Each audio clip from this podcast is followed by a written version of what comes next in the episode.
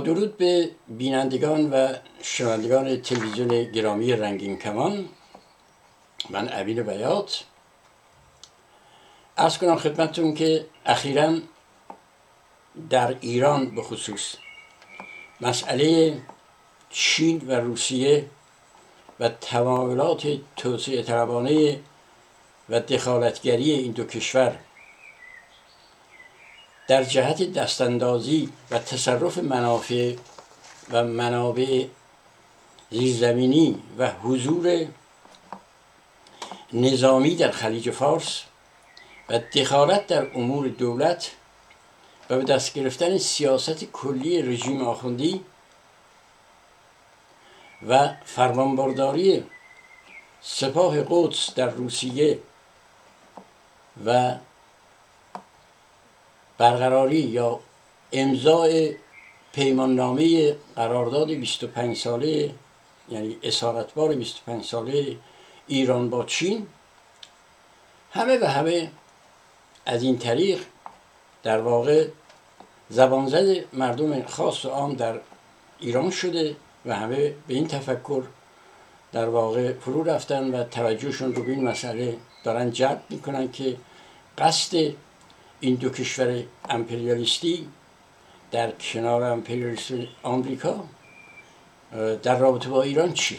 از یه طرف اونا یعنی امپریالیسم آمریکا در تلاشه که منافع از دست رفتش رو در ایران کسب کنه. از این طرف هم این دو کشور در واقع می‌خوان منافع در منطقه و بخصوص در خلیج فارس داشته باشن.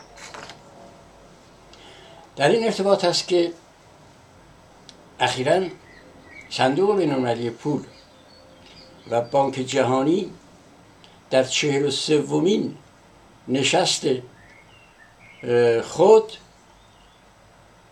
تصمیماتی رو اتخاذ کرده است. در این کمیسیون یعنی این کمیسیون ارزی این نهاد بین المللی که در پایان نشست برگزار شد یا برگزار کردن درباره ارز پیشنهادهایی به صندوق بین المللی پول و بانک جهانی ارائه دادند این کمیسیون به تاریخ 8 آوریل طی بیانیه و درباره بهبود وضعیت اقتصادی جهان که در اثر ویروس کرونا آسیب فراوان دیده است و برای جلوگیری از خسارت‌های بیشتر به اقتصاد جهان با پرداخت وام به کشورهای ضعیف جهت واکسیناسیون عمومی آمادگی خود را اعلام کرده است. حالا از این طریق می‌خوان وارد بشن و به هر حال در مرحله اول برای جلوگیری از خسارت های بیشتر اقتصادی در واقع بین المللی خودشون و از طریقی هم بدون اینکه مردم در واقع از لحاظ اطمینان و مریضی و دچار شدن به کرونا اطمینان نداشته باشن در واقع شرکت ها کارخانه ها و مؤسسات اقتصادی در واقع رونق نخواهد گرفت. در نتیجه تصمیم گرفتن که جهان رو مردم جهان رو واکسیناسیون واکسیناسیون کنن. که به نظر من اگر صادقانه باشه مثبت به حال کمیسیون ارزی و پولی صندوق بینالمللی پول بر این اعتقاد است که برای بهبود وضع اقتصادی و جبران زیانهای بی حد و حساب میلیاردی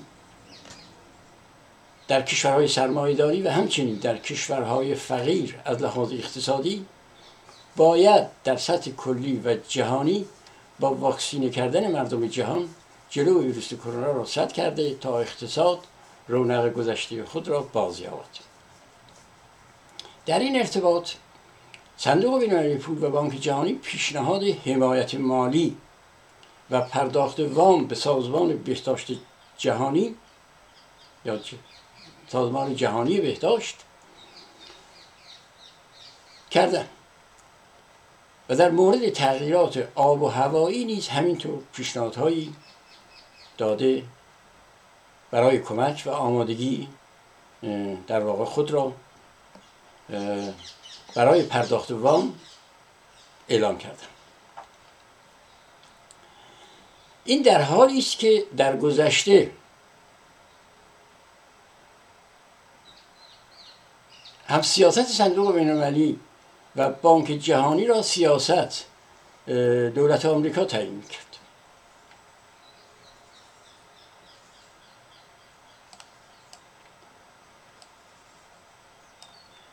و امروز پس از شکست سیاست در واقع دولت قبلی یعنی ترامپ موازین و سیاست جدیدی به اصطلاح مستقل مطرح می از طریق در واقع مؤسسات صندوق بینالمللی و بانک جهانی. یعنی دستورالعمل صادر می‌کنه.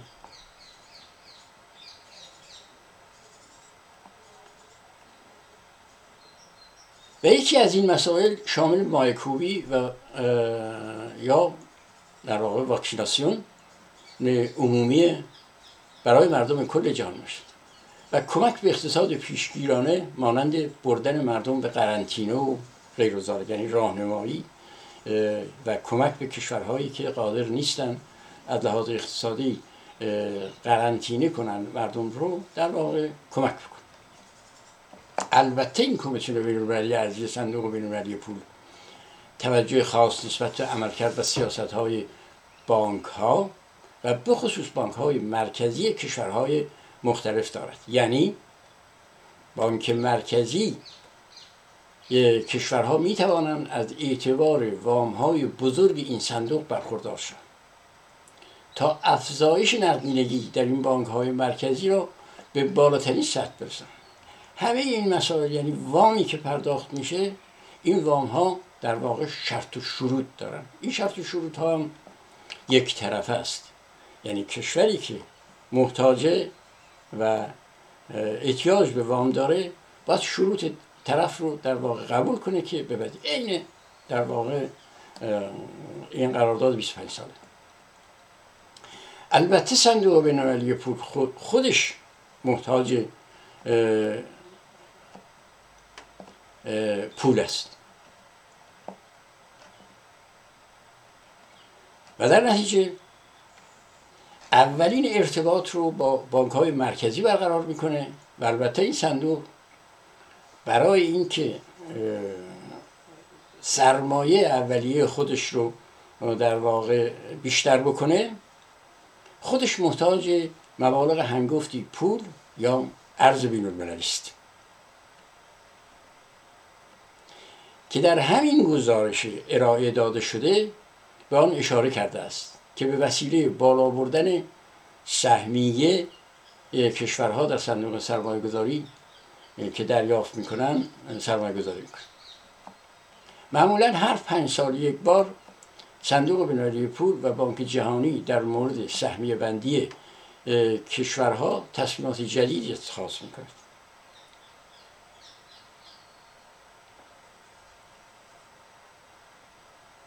یعنی سهمیه هر کشور با عضویت آن کشور و مبلغی که به عنوان عضویت پرداخت می کند در حقیقت سرمایه صندوق بینالمللی پول رو تشکیل میده یعنی با پول کشورهای مختلف در واقع سیاست کلی جهانی رو اینا تنظیم و ابلاغ می‌کنه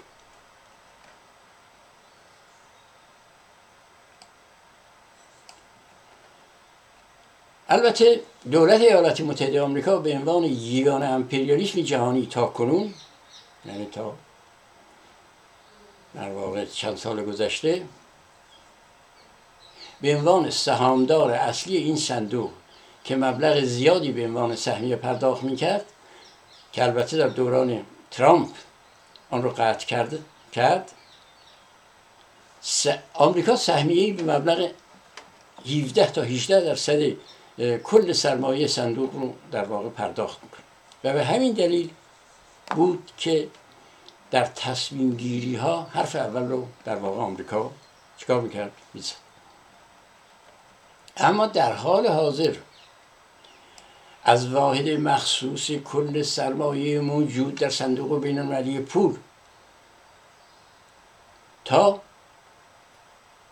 حدود 700 میلیارد برای اعطای وام به اعضا یعنی اعضایی که حق دادن و عضو این داستان شدن پرداخت میشه.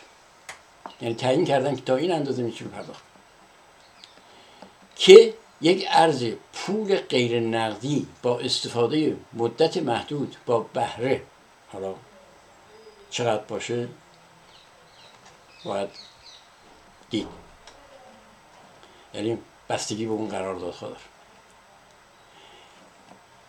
که این قراردادها یا این پول می جایگزین دلار و پول رایج آمریکا گردد.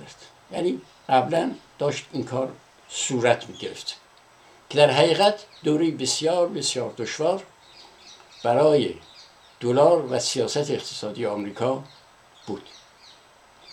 که البته توانستند این دوران رو با دشواری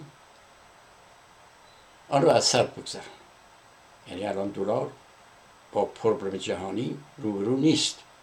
و جایگزین دلار و طلا با واحد پولی با واحد این پولی که اینا در واقع در نظر گرفتن پولی فراملی را به شکست بکشاند. یعنی دلار غالب شد بر مسئله دوباره.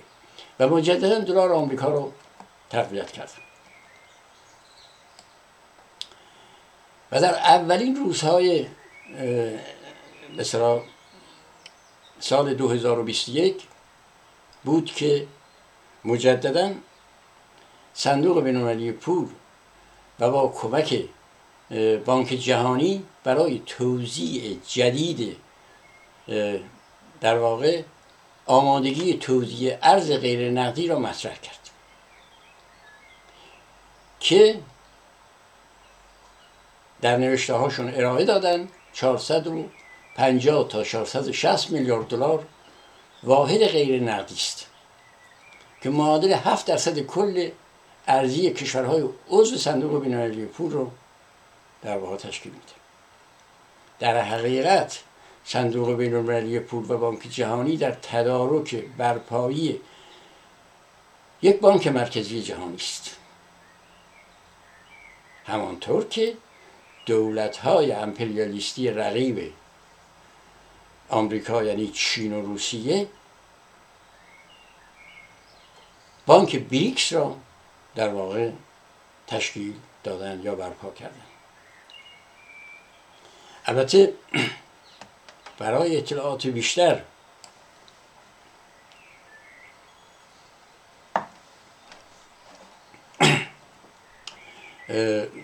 من در گذشته نوشته ای طی نوشته های متعددی در واقع سیاست جهانی دولت چین با سیاست دولت آمریکا را نسبت به ایران در واقع ارزیابی کردم دولت های چین و روسیه در گذشته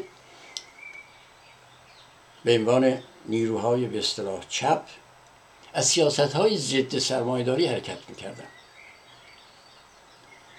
که تغییر روش داده و برای مقابله با آمریکا با سایر کشورهای سرمایهداری در جهان برای چپاول سرمایه و گسترش سلطه بر کشورهای با اقتصاد ضعیف و به عنوان کمک به آنها و در تبعیت از عملکرد موفق گذشته امپریالیسم گذشته سرمایهداری جهانی و با تنظیم سیاست های مخرب و پشت پرده با منعقد کردن قراردادهای اسارتبار با حکومت های دیکتاتوری و استبدادی که هیچ گونه مشروعیت داخلی ندارند برقرار کرده است.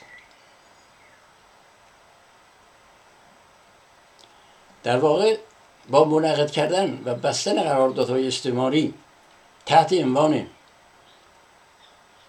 و ترفندهای دروغین یعنی کمک رسانی و تأمین حقوق بشر و بهبود بخشیدن به اقتصاد ورشکسته قراردادهای بدون رضایت شهروندان این گونه کشورها رو به طور مخفی منعقد می‌کنه. برای نمونه خود ایران 42 ساله که حالا در ایران انقلاب شده تا یه مدتی که عواب جمعی جمهوری اسلامی در واقع پول داشت و نفت میفروخت و می‌تونست تا حدود کشور رو در واقع اداره کنه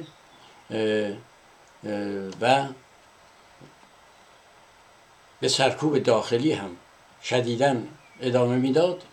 امپریالیست ها همه یا کمک می‌کردن یا حمایت می‌کردن از این رژیم و به مسئله حقوق بشر هیچ گونه توجهی نداشت. حالا چه آمریکاش بگیر چه روسیهش بگیر چه چینش بگیر. تا زمانی که در واقع مسئله سوریه و دخالت روسیه و سپاه پاسداران در منطقه به وقوع پیوست که اولش هم همه می‌دونن که سپاه به دروغ و کلک در واقع بیان می‌کرد که ما فقط مستشار داریم در اونجا. پیاده نظام نداریم در جنگ دخالت نمی کنیم و دیدیم که اخیرا همه چیز روشن شده که همه اینا دروغ بوده و دخالت مستقیم به زیر فرمان در واقع پوتین روسیه در اونجا به نسل کشی و آدم کشی مشغول بود.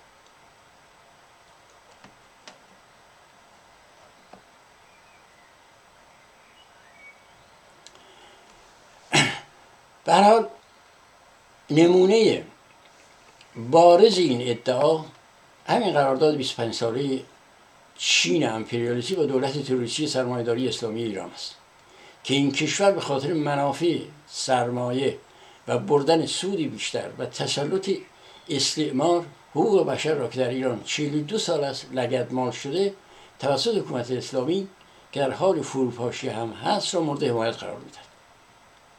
بیشرمانه حقوق بشر رو زیر پا می‌ذارن تنها و تنها به منافع خودشون فکر می‌کنن و چشم بر روی سرکوب ها دستگیری ها شکنجه و ادام هزاران ایرانی میبندن و بستن.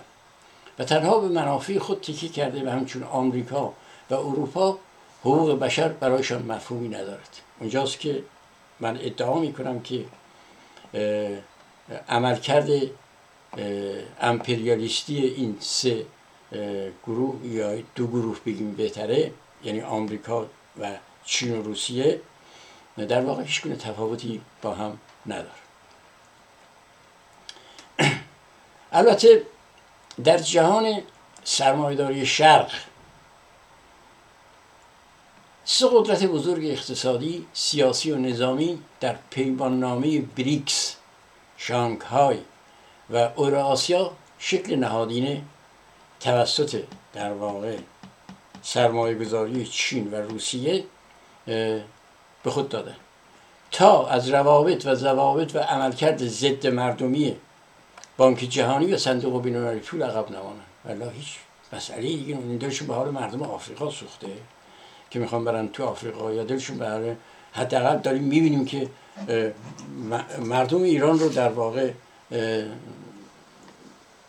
اینا حقوقشون رو نادیده گرفته در گرفتن در مقابل جمهوری اسلامی.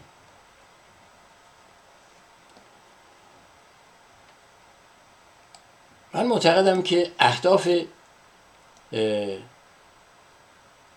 استراتژیک بانک مرکزی جهانی و بانک بریکس هیچ گونه تفاوت ماهوی با هم ندارن. و هر دو قرار است سرمایه مردمان جهان را چپاول کنند و سلطه شوم خود را بر جهان برادروارانه بگسترانند و تقسیم ثروت و تسخیر ثروت در واقع انجام بدن.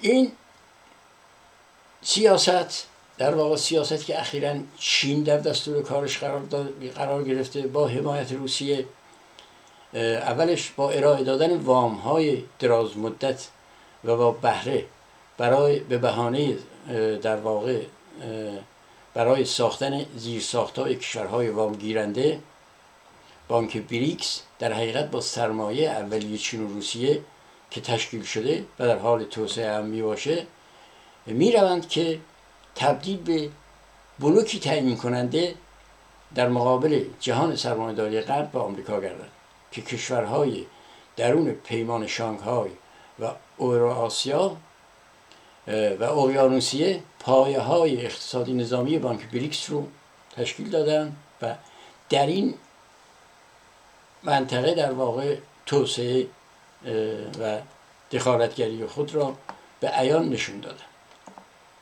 با بستن قراردادهای شبیه قرارداد 25 ساله با ایران.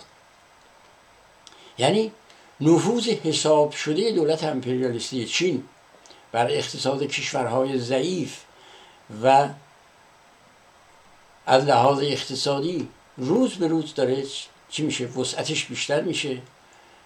یعنی دامنه نفوذ نفوذشون در واقع وسعتشون رو بیشتر دارن می‌کنن. برای مثال مثلا تا دیروز اگر تسلط اقتصادی بر کشورهای مانند سریلانکا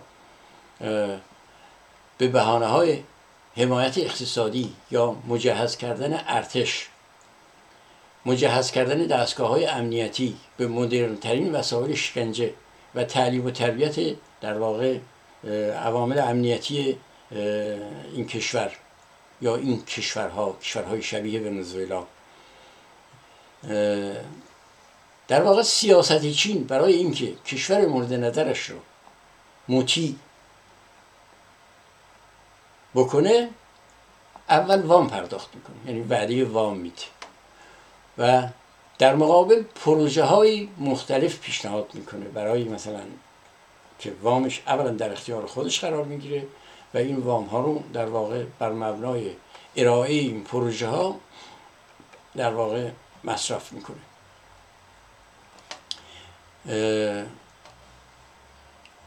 یعنی پروژه ها رو در مقابل وام ارائه میده و قراردادهایی در واقع منعقد می‌کنه برای اینکه کشورهای مورد نظرش رو مطیع داشته باشه. این قراردادهای استعماری در واقع به شکلی بسته میشه. و برای پیاده کردن این گونه پروژه ها پیشنهادهای خود یعنی پیشنهادهایی که به دولت مثلا ایران یا یا ونزوئلا یا غیر دادن یا سریلانکا دادن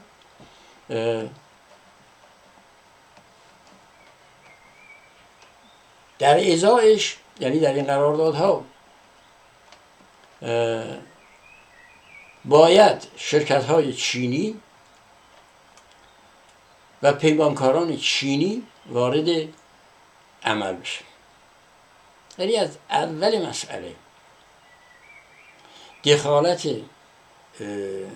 در واقع کشورهای وامگیرنده رو به وسیله سیاست هایی رو که در واقع دارن جلو می‌گیرن. یعنی پیمانکارهای خودشونو میارن کارگرهای خودشونو میارن. و وسایل صنعتی خودشون رو در اختیار خودشون. یعنی دولت امپریالیستی نوپای چین حساب می‌کند که فلان کشور مثل ایران دارای وضعیت اقتصادی خوبی نیست. یعنی عوامل در واقع سرمایداریشون بررسی می‌کنن. از لحاظ اقتصادی نظامی و در واقع وضع کارگران وضع مردم وضعیت زندگی مردم. و لحاظ استراتژیک جایگاه خوبی در جهان دارا باشه. مثل ایران در خلیج فارس. مثلا در ایران در بنادر خلیج فارس که اینطور که گفته میشه در این, پیش در این پیشنهاد قرارداد 25 ساله پیشنهاد کردن. بندر چابهار رو در واقع حالا اونا میگن در اختیار ما بذارید و من میگم در واقع خریدم. یعنی وقتی که قرارداد یک طرفه باشه یعنی فردا با ارتش اونجا پیاده بشن و کلیه عواب جمعی هم در اختیار خودشون باشه یعنی اینکه تصرف کردن. حالا سلطهشون رو در اونجا پیاده کردن. که بعد و وعید میدن که این بندر رو در واقع مدرن می‌سازن از لحاظ کشتیرانی واردات صادرات و هم از جهت ارتش یعنی موقعیت سقوجیشی ارتش در منطقه ساختن فرودگاه های غیر برای هر گونه تهاجمی در منطقه در واقع خود را آماده می‌کنن که به صورتی هم در واقع جلوی حالا من میگم این تقسیم کار جهانی است تقسیم کار امپریالیسم جهانی است ولی خب منافع هم تقسیم کار به اون صورت نمی‌شناسه. هر کس دنبال منافع بیشترشه اونا از یک طریق اینها از یک طریق دیگه. این کشورها اما در مقابل وامی که پرداخت کرده یا می‌کنن قرار است که هزاران کارگر چینی و شرکت های بیشماری از چین با هزینه و مخارج کشور وامگیرنده در جنوب ایران مستقر کنند. یعنی منطقه که اینا در واقع پیاده می‌کنن یک منطقه مخصوص به خودشون میشه. یعنی دخالت دولتی ایران در اونجا بیمعناست و نمی‌تونن طبق این قراردادها. که البته حالا کارگرانی که در اونجا میارن و پیاده می‌کنن یا ارتش و غیره اینا همه بیمه میشن و این بیمه در واقع توسط دولت مهماندار پرداخت میشه یا بسته میشه. به هر حال قرار است که مسئله امنیتی هم برای تضمین امنیت کارگران و شرکت های سرمایه گذاری چینی به صورت مشترک خودشون میگن مشترک ولی به نظر من یک طرف است اداره میشه. یعنی اگر قرار است که سیستم امنیتی چین مستقر بشه در ایران یعنی سیستم امنیتی ایران زیر نظر سیستم امنیتی چین و روسیه باید در واقع کار, کار بکنه و دستورات اونا رو اجرا بکنه.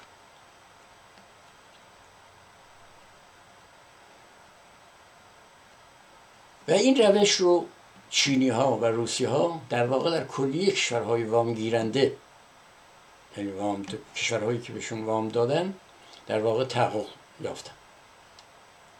بخصوص در, در مسیر جاده ابریشم و کشورهایی که در این مسیر قرار دارن از بخش که بخشی از جامعه جهانی رو در واقع تشکیل میدن رو اینا با این شیوه در واقع تصرف کردن. یا اگرم الان صد درصد نباشه در آینده با برنامه ریزی که دارن شبیه قرارداد 25 ساله با ایران اکثر این, اکثر این کشورها رو در واقع حالا تصرف علنی یا اینکه در واقع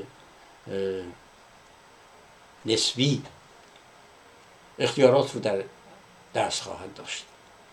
یعنی سلطه امپریالیستی خود را در کلیه زمینه های مادی و معنوی و استراتژیک در این در واقع گسترش خواهند داد و جز این برنامه دیگری ندارن. یعنی تمام هدف این است که مسئله در واقع مادی یعنی منافع اینها در واقع تامین بشه و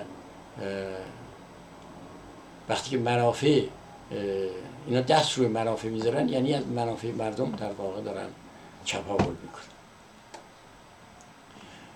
حالا دولت های وامگیرنده مثل ایران مثل شرایط امروز ایران که در واقع چند سالی نفت نمی فروشن پول ندارن بانک مرکزی ورشکسته است بانک های دیگه ورشکستن و دزدان در واقع مشهور دولتی و غیر دولتی در واقع. کلیه ثروت مردم رو از بانک ها دزدیدن خالی کردن و به کشورهای در واقع اروپایی و غیره بردن و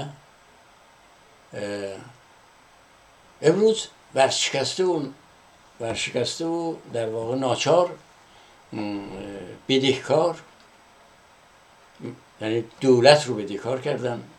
مردم رو در فقر مطلق فرو بردن.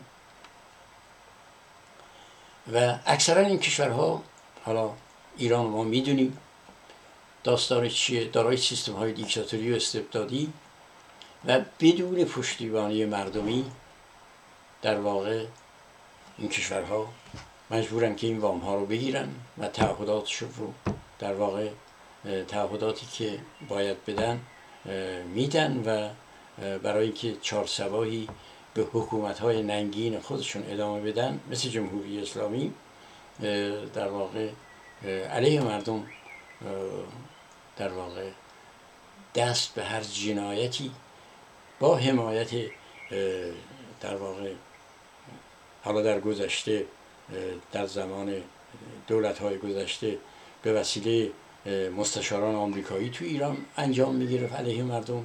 حالا حالا به وسیله چین و روسیه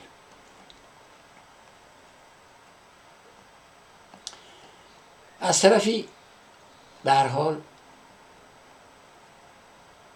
این دولت ها همونجوری که گفتیم از پشتیبانی مردمی هیچ گونه برخورداری ندارن ببینیم که در ایران مسئله انتخابات ها چی شد و شعارهایی که مردم امروز اینجا و اونجا دارن میدن دولت ها رو از جمله دولت ایران رو به وحشت انداخته که اگر هر چه زودتر به هر حال چه به زور زور سرنیزه چه به زور مسئله امنیتی این چینی ها رو نیارن در ایران و از بالا تسلط کامل بر همه روابط اجتماعی نداشته باشن که مردم نتونن تکون بخورن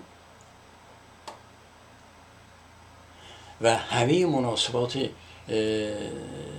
داخلی رو از لحاظ اقتصادی صد درصد در واقع امنیت داخلی ارتش حالا سپاه که مال خودشون هستن.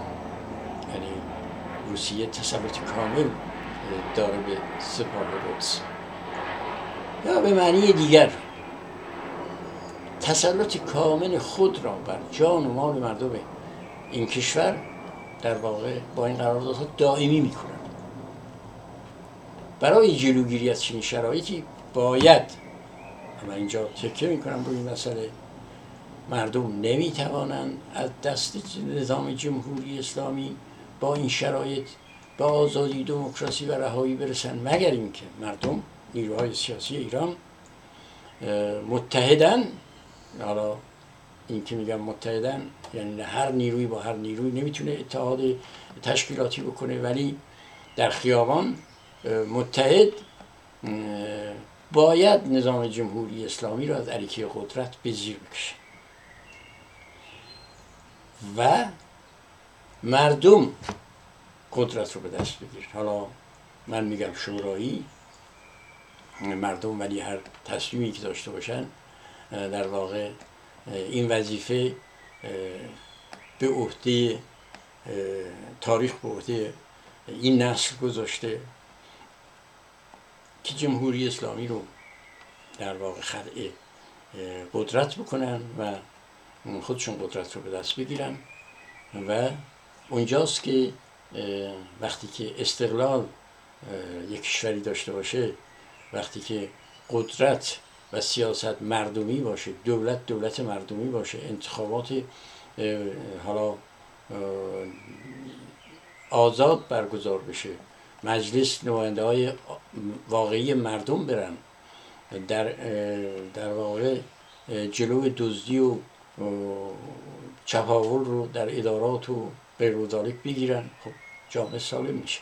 در غیر این صورت با بودن نظام جمهوری اسلامی هیچ گونه رفاه اجتماعی رفاه اقتصادی هیچ چیزی به وجود نخواهد آمد. برای که اینا چیزی ندارن. هر آنچه هم داشتن داشتید مردم داشتن اینا دزدیدن و بردن و هر چی بیشتر ادامه پیدا بکنه فقر و فلاکت مردم بیشتر خواهد شد و برای جلوگیریش مردم باید همت کنه. و اپوزیسیون هم در خدمت مردمه. یعنی اپوزیسیون مستقل مردمی.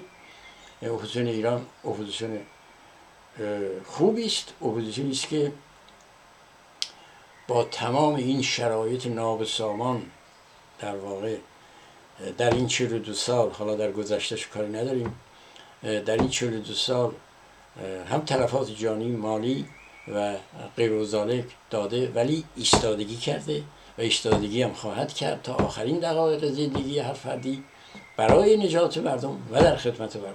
به حال من در اینجا صحبتمو قطع می‌کنم تا فرصت بعدی که در خدمت همه هموطنان عزیزم قرار بگیرم. مرسی.